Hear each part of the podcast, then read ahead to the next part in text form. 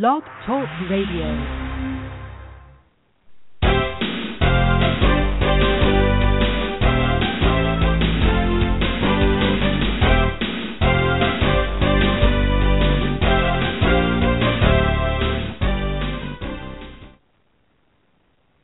Competition is healthy, but most often it is handled in cutthroat style, which is very unhealthy.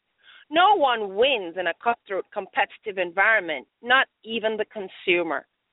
Collaboration, on the other hand, leads to a pooling of resources, a celebration of best practices, and a sharpening of brilliant minds to even higher levels. Let's make the case for collaboration. You have tuned in to Debt-Free Wealth Radio with Trudy Beerman. Thank you for taking us along with you as you're listening in on your mobile phone, on the web, and through our syndicated outlets. Welcome. I invite you to come on board as we explore all things money to move Christians to profitable stewardship via debt-free wealth by embracing the Bible as a practical, relevant guide to success. Today's topic is don't compete, collaborate. The real secret to exponential growth. Competition is healthy, but like I said earlier, most often it is handled in cutthroat style, which is very unhealthy. No one wins in a cutthroat competitive environment, not even the consumer. You see, on the surface, this kind of competition manifests in cheap prices, dirt cheap prices, and the consumer seems to win as a result.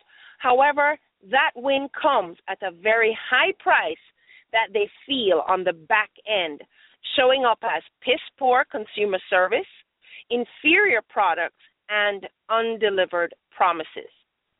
Competition can and should raise the bar, not tank it in the toilet.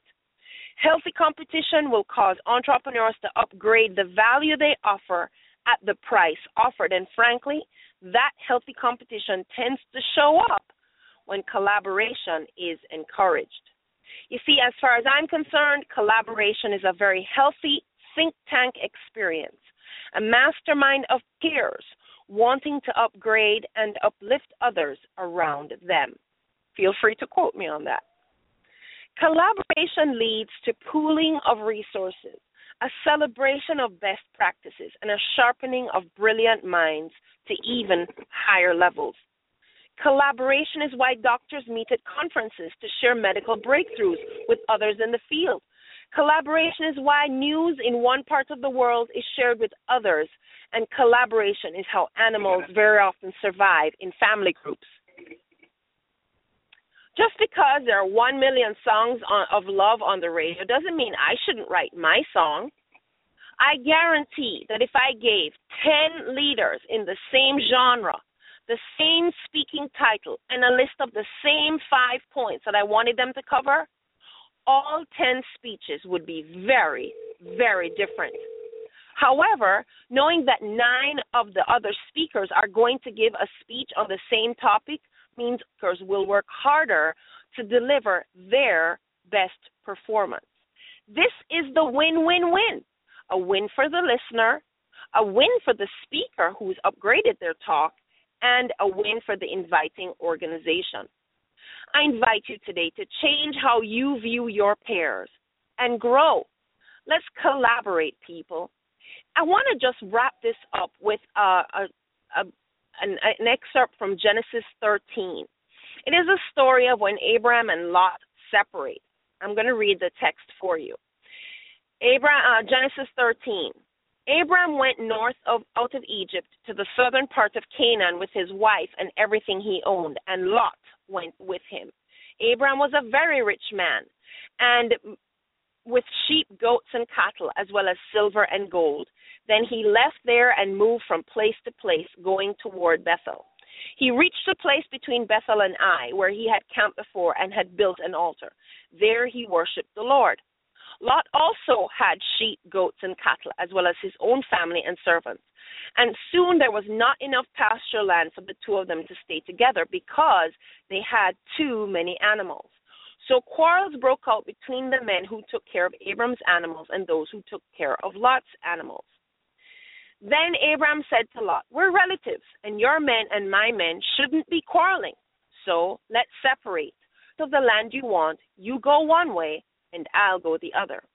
Lot looked around and saw that the whole Jordan Valley, all the way to Zoar, had plenty of water, like the garden of the Lord, or like the land of Egypt. So Lot chose the whole Jordan Valley for himself and moved away toward the east. This is how the two men parted. Abram stayed in the land of Canaan, and Lot settled among the cities in the valley and camped near Sodom. Now, on the surface, this may seem like a story of competition, but it is not. You see, together, together,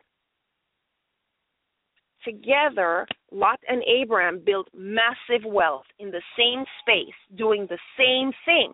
They built so much wealth to the point that the space they were in could no longer support them.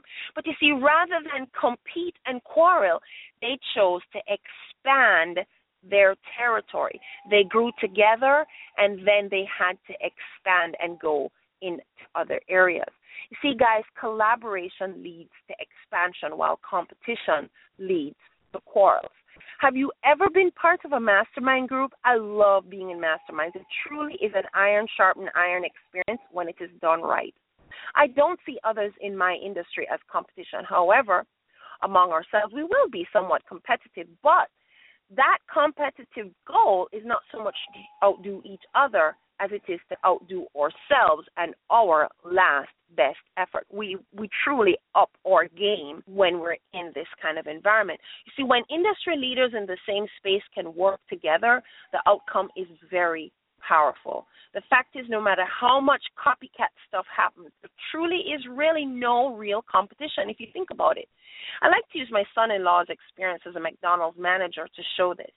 You really can't get more cookie cutter than McDonald's yet, even with the same store layout, menu, prices, training, ads, each store truly performs differently. Now, Alex has been sent to the stores To, that are not doing well. He's kind of like a crisis manager, because what they do is they send him to the stores that are not doing so well, because there's something about Alex that he just has some juice that he brings to the table that tends to turn the store around.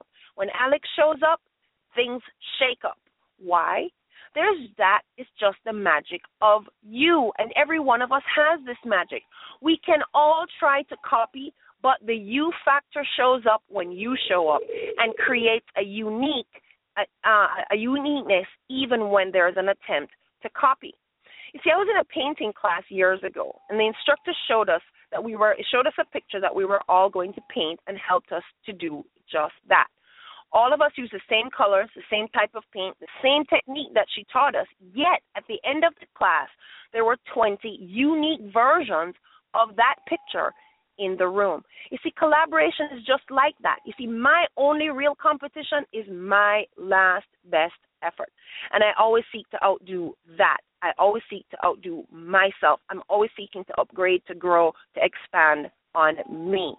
If my goal is simply to outdo you, then I'll be missing out on so many things. I'll be missing out on my own level of excellence, which, if I were just focusing on my level of ex- excellence, could easily be probably higher than what you delivered in the first place.